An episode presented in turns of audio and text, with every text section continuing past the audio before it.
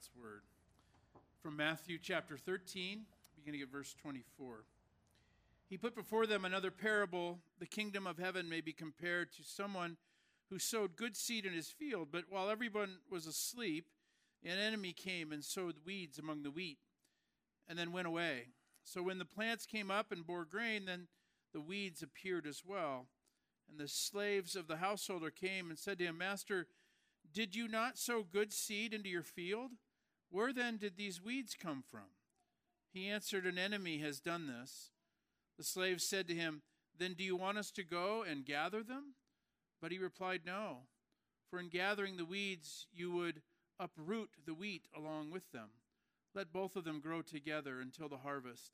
And at harvest time I will tell the reapers, Collect the weeds first and bind them in bundles to be burned, but gather the wheat into my barn. This is the word of the Lord. Thanks be to God. Please be seated. Jesus' teaching was dominated by pictures and illustrations. The, the word parable comes from the, the Greek word parabola, which really means to compare. Uh, it's a metaphor. Uh, this is like this. Uh, a parable is a concrete description of a cosmic truth, and that's why Jesus is constantly saying the kingdom of God is like this. Uh, a parable is an illustration, it's a picture, it's a, it's a way of taking something as abstract and as multidimensional as the kingdom of God and making it uh, something very concrete and specific. And in this morning, we hear Jesus continuing to teach about his kingdom through another story, another parable. And once again, we're hearing him compare it and using the, the metaphor of farming. Let us pray. Lord, help us to delight in your word. Help us to be alive to hearing the voice of your spirit. We thank you for this parable, for the story, the way Jesus taught.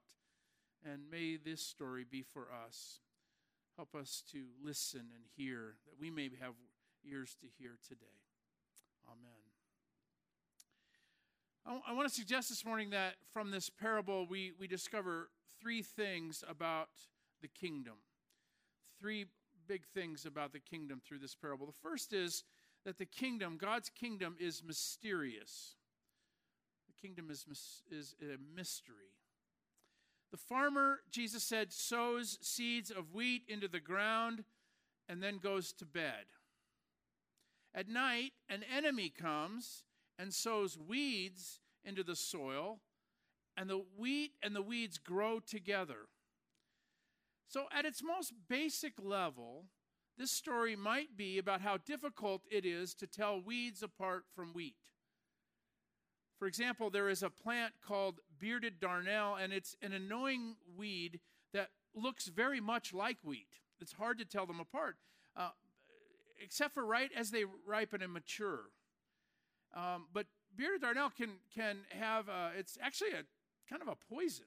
If you mixed it up with the wheat, it, was, it would uh, spoil it. It, it. If you ate it on its own, it makes you dizzy. It's, it's no good at all.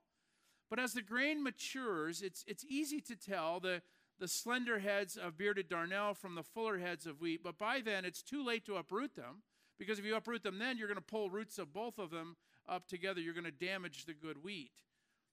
So if we take this story at face value, it, we simply hear that pulling weeds can cause more harm than good.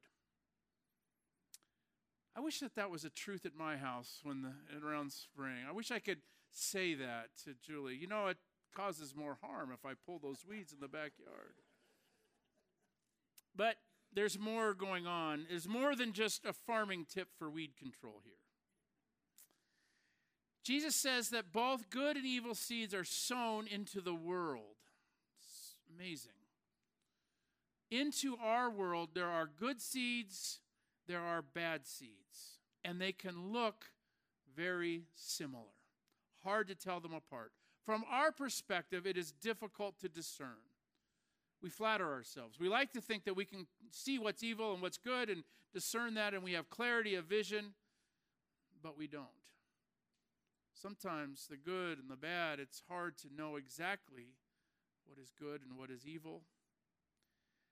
And yet I make snap judgments all the time without thinking. Do you? I do. I like to think that I have that kind of perspe- perspective and knowledge. Oh, well, you know, she is evil. Um, we all know what that group is like, right? That's, that is 100% wrong in every way. We know what he is like. But I don't know all that God is doing. There's a mystery. God may be working in places that I can't see, He may be working in hearts that I can't discern. Maybe there's more going on here. Maybe there's more going on in, in, a, in each and every human heart than I can see. We can't look at the world and easily say, oh, those people are weeds. He is a weed. We can't say, oh, no, the church is a pure body, but out there, that's all weeds, but not in here. We can never say this. And the church has to kind of relearn this over and over and over again. We keep falling into this trap. In the early church, this was going on. In the early church, there was an attempt to pull all the weeds and excommunicate anyone who was not believed or seen as wheat. And Augustine, one of the great thinkers of the church, um, wrote and spoke wonderfully on this. Um, as far as Augustine was concerned, it was simply wrong for the church to assume that it could be a pure body. Rather, it was a mixed body, full of weeds and tares, he said. The church lived, Augustine argued, not in virtue of its own holiness or that of its bishops, but simply in virtue of God's grace in Jesus Christ. Meaning, inside the church, there are weeds. There's wheat. It's all mixed together. And by the way, inside each human heart, my heart, there are some things that probably shouldn't be there.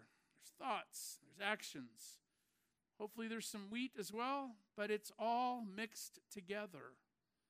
That's what Jesus is teaching. And how it's mixed together is a mystery. And what God is doing in the world, where He's sowing, how He's sowing, where He's planting, is a mystery. We don't know it all, we can't see it all. And, it's more than that, it's also a mystery in terms of timetable. This parable is going to teach us that Jesus is going to fix everything. I mean, there is a day when the, the weeds will be no more, when they will be uprooted. There is a day when He's going to do all of that. We don't know when that is. We do not know. It's a mystery when that will happen. You know, in the, in the New Testament, the disciples kept a- asking Jesus, Is this the time you're going to fix everything? Is now the time? You know, because now would be a pretty good time. is now the time, Jesus, you're going to fix everything? Meaning, is now the time when those weeds over there are going to be cast out? Get rid of them, fix them, destroy them. We want that to happen. And we pray this sometimes Lord, I'm ready. Is now the time when you're going to fix everything? Is now the time? Now would be a good time for you to do it. We don't know.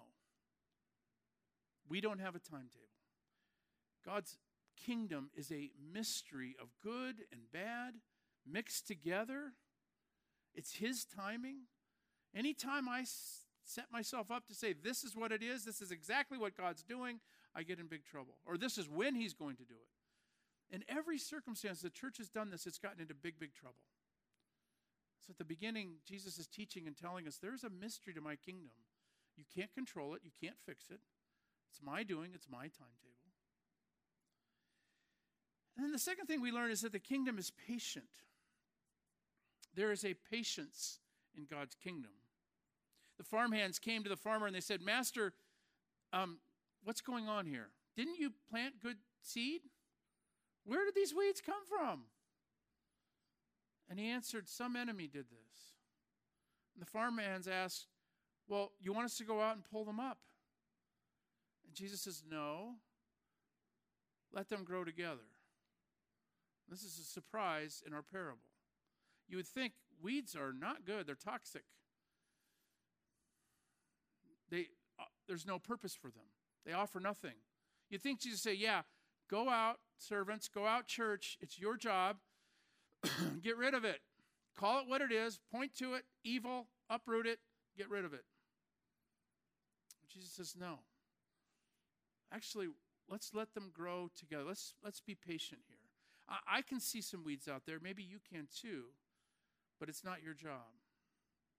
Let them grow together. Have you ever noticed how easy it is to see weeds in other people's lives? have you ever noticed that? Have, have you ever thought your job is to point out the weeds in other people's lives? Um, raise your hand if the person next to you, sitting next to you, has some weeds in their life. Maybe you've noticed, maybe you've pointed it out. Our job is not to fix people. That's the work of the Holy Spirit. Our job is to love people. All of us have lives of wheat and weeds. Sometimes people prop themselves up in the church and they say, Well, actually, I'm a, I'm a mentor on this. I'm a pretty good weeder. I know how to weed. And so if you come to me, um, I will teach you how to do this, and I'll, I will be the one to uproot the weeds in, in your heart. And we're going to do this, and it'll be my teaching, it'll be your learning. Uh, but at the end of the day, we're, we're going to take care of all these things. Um, a much better approach is to say, let's journey together. Let's listen carefully to what the Spirit's teaching both of us. I, I love the story. Eugene Peterson says that one summer he came home from college and he started to have questions about faith for the very first time, some doubts and questions, feeling unsettled. And so he's home for, for summer in, in Montana and he thought, well, maybe I should seek out some counsel. Maybe I should find a mentor and, and I can I, I, I can help he, he can help me with these things. And so he says, I, I had approached my pastor first for guidance. And after listening to me for about five minutes, he diagnosed my problem as sex and launched into a rambling exposition on the subject. And he invited me back a couple of days later, later to continue the conversation. I came, but after the second time, I decided that sex was his problem, not mine. and he said, I thanked him for his concern, knowing that I had gone to the wrong person. So he next approached a man who was known as a saint in that church, real holy man. And he agreed to meet with Eugene. And at the first meeting, he said, Here's what we're going to do. I'm gonna, we're going to walk through the book of Ephesians together. Walking through Ephesians meant he lectured Eugene for two hours with all of his wisdom on what Ephesians was saying. Peterson said, I had no idea that the Bible could be so dull two failed encounters with people who were in different ways saying, There are weeds in your life. I'm the person to fix it. I'm the person to pull them and point them out and, and get you right and fix you. Two different approaches. He was almost ready to give up and finding a mentor. But somebody said, Hey, go see that man over there. Go see a man named Reuben Lance. He said Reuben didn't look or act like a saint. He didn't smile much. He didn't go to Bible studies. He didn't he just didn't have the qualities or education of a pastor. There was suspect, and probably people in that church might have thought he was a, a, a weed. He just didn't look, he didn't act, he didn't speak the part of what a saint or a holy person would be. But Eugene approached him and said, Hey, could we have conversation? I have questions. And he soon discovered that those meetings, that summer were life giving and clarifying. And then he said this Reuben Lance listened with a rare attentiveness. I love that. He listened to me with a rare attentiveness. You see, he didn't look at Eugene and say, Well, I see a whole lot of weeds. It was, Tell me your story. Tell me about you. Tell me about your joys. Let's talk about some of the hurts. And, and by the way, I'm going to share some of mine. And then they would pray together. That's a spiritual journey with someone else. It's not our job to fix them, it's our job to love them, care for them. There might be times when we can say, Have you thought about this? You know, I've learned this in my life. I had some weeds that I had to have pulled, and this is what I experienced, and this is what I went through. We are not on this earth to fix everything. That's Jesus' job, that's the work of the Holy Spirit. yesterday, we had a um, big memorial service in here in Meredith Hall for uh, a dear friend of our church, Cal Stockman. Cal was a, a wonderful man, and he really was the impetus behind our foundation. Uh, he did a lot of great work to set up an endowment for our church. Um, Cal was on the committee that called me to Mountain View as pastor. So he had the, the, the, the job of, with others, of uh, discerning whether I would be a good fit for Mountain View. And during that process, um, the presbytery at the time was not real nice to me. There were a lot of really, it wasn't an easy process at all. There was a lot of questions. There were a lot of questions about theology, and there was questions about this and this and this. I, I wasn't prepared for this. I mean, it was a lot. Like I kept running into this and going, "Where is this coming from?" And it made me and some of the other people on the committee kind of ornery. Like, what are these weeds doing here?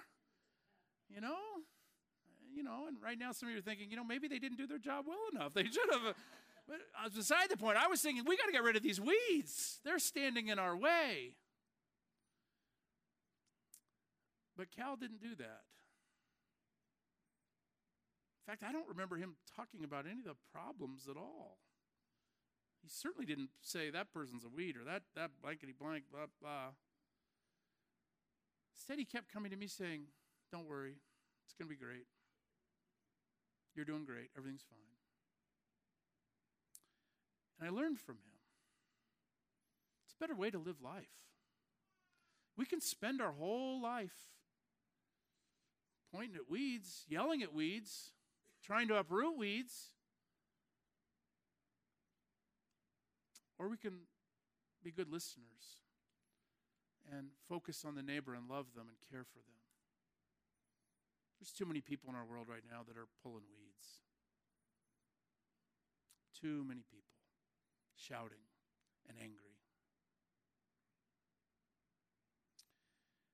The kingdom is patient we don't have to fix everything right now.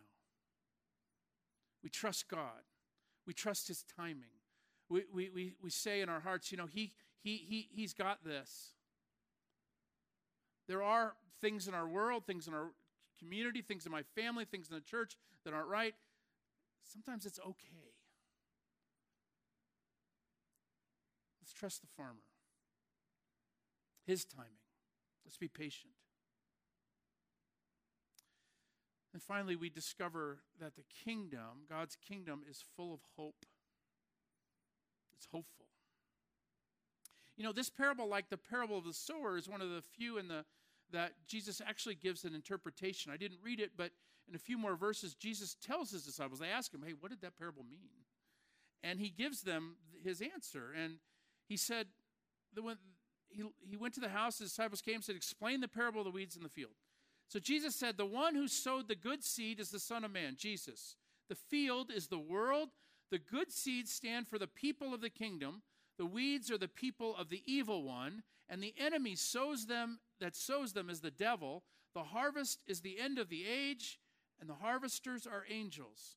As the weeds are pulled up and burned in the fire, so it will be at the end of the age. The Son of Man will send his angels, and they will weed out of his kingdom everything that causes sin and all who do evil, and they will be thrown into the blazing furnace where there will be weeping and gnashing of teeth. Then the righteous will shine like the sun in the kingdom of their Father. Whoever has ears, let them hear.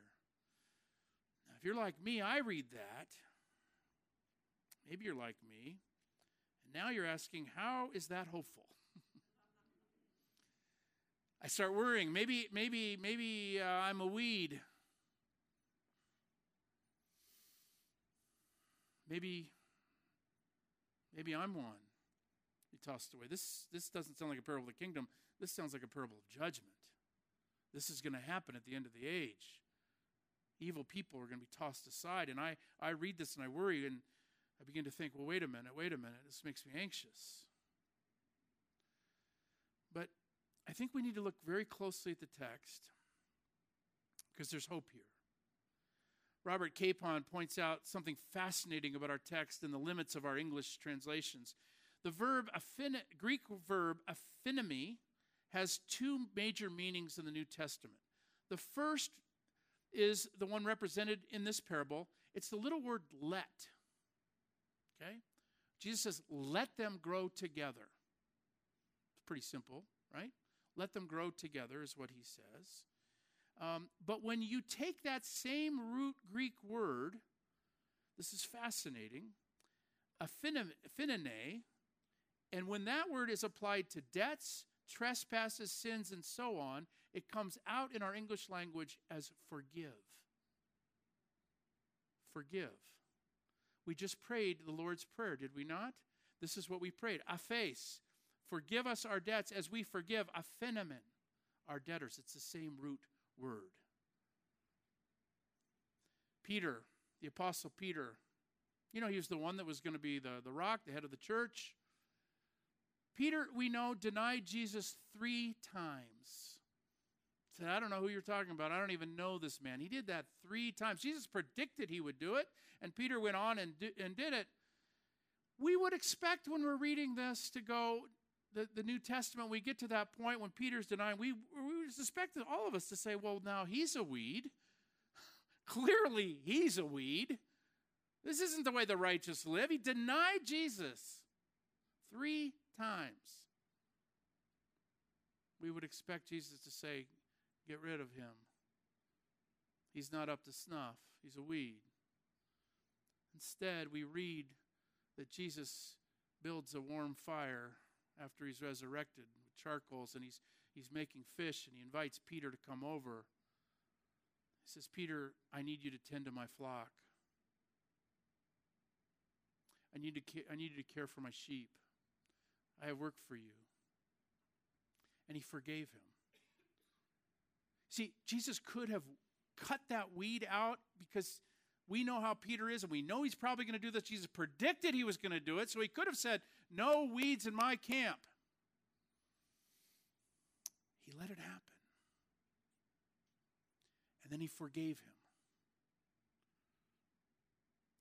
Do you, do you see the hope in the kingdom? There's hope for Peter, there's, there's hope for us. How about when Jesus was crucified? He's on the cross, he's surrounded by weeds at that point. Surrounded by weeds. Roman soldiers, members of the Sanhedrin, Pharisees, Sadducees, frightened followers.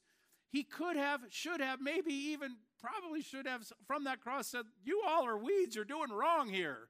And he could have called 10,000 angels to uproot all of those people, throw them into the fire.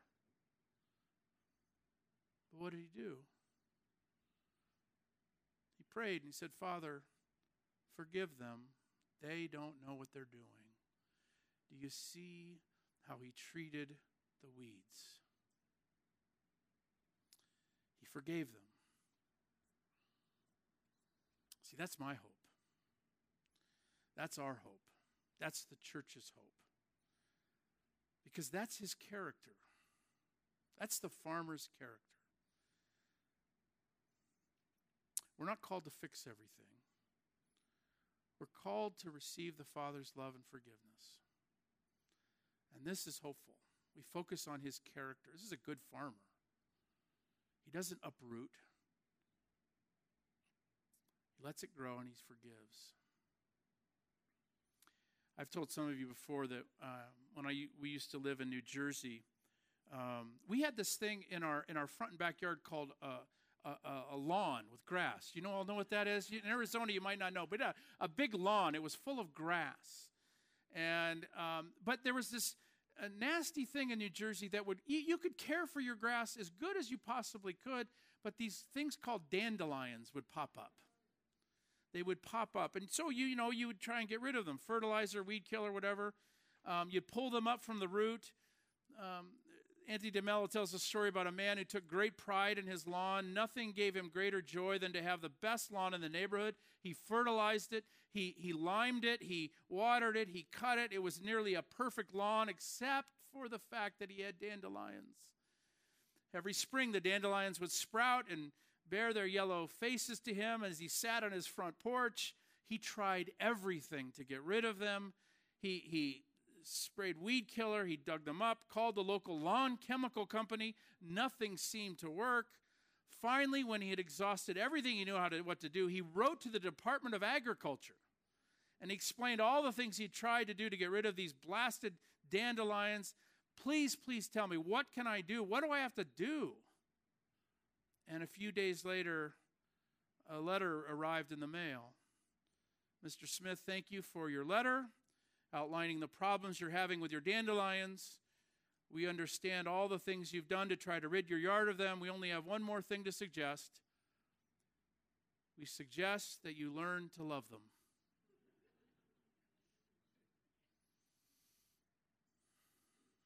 I'm so grateful that when our Lord looks at me, he looks at you, he doesn't say, How can we get rid of? But he knows how to love. Father, we thank you for this parable. Teach us, Lord, how to be gracious and patient and hopeful. Help us live into the mystery that is your kingdom. And we thank you that you're a loving and forgiving God, slow to anger, abounding in steadfast love. We look forward to the day, Lord, when you will fix everything. We pray this in Jesus' name. Amen.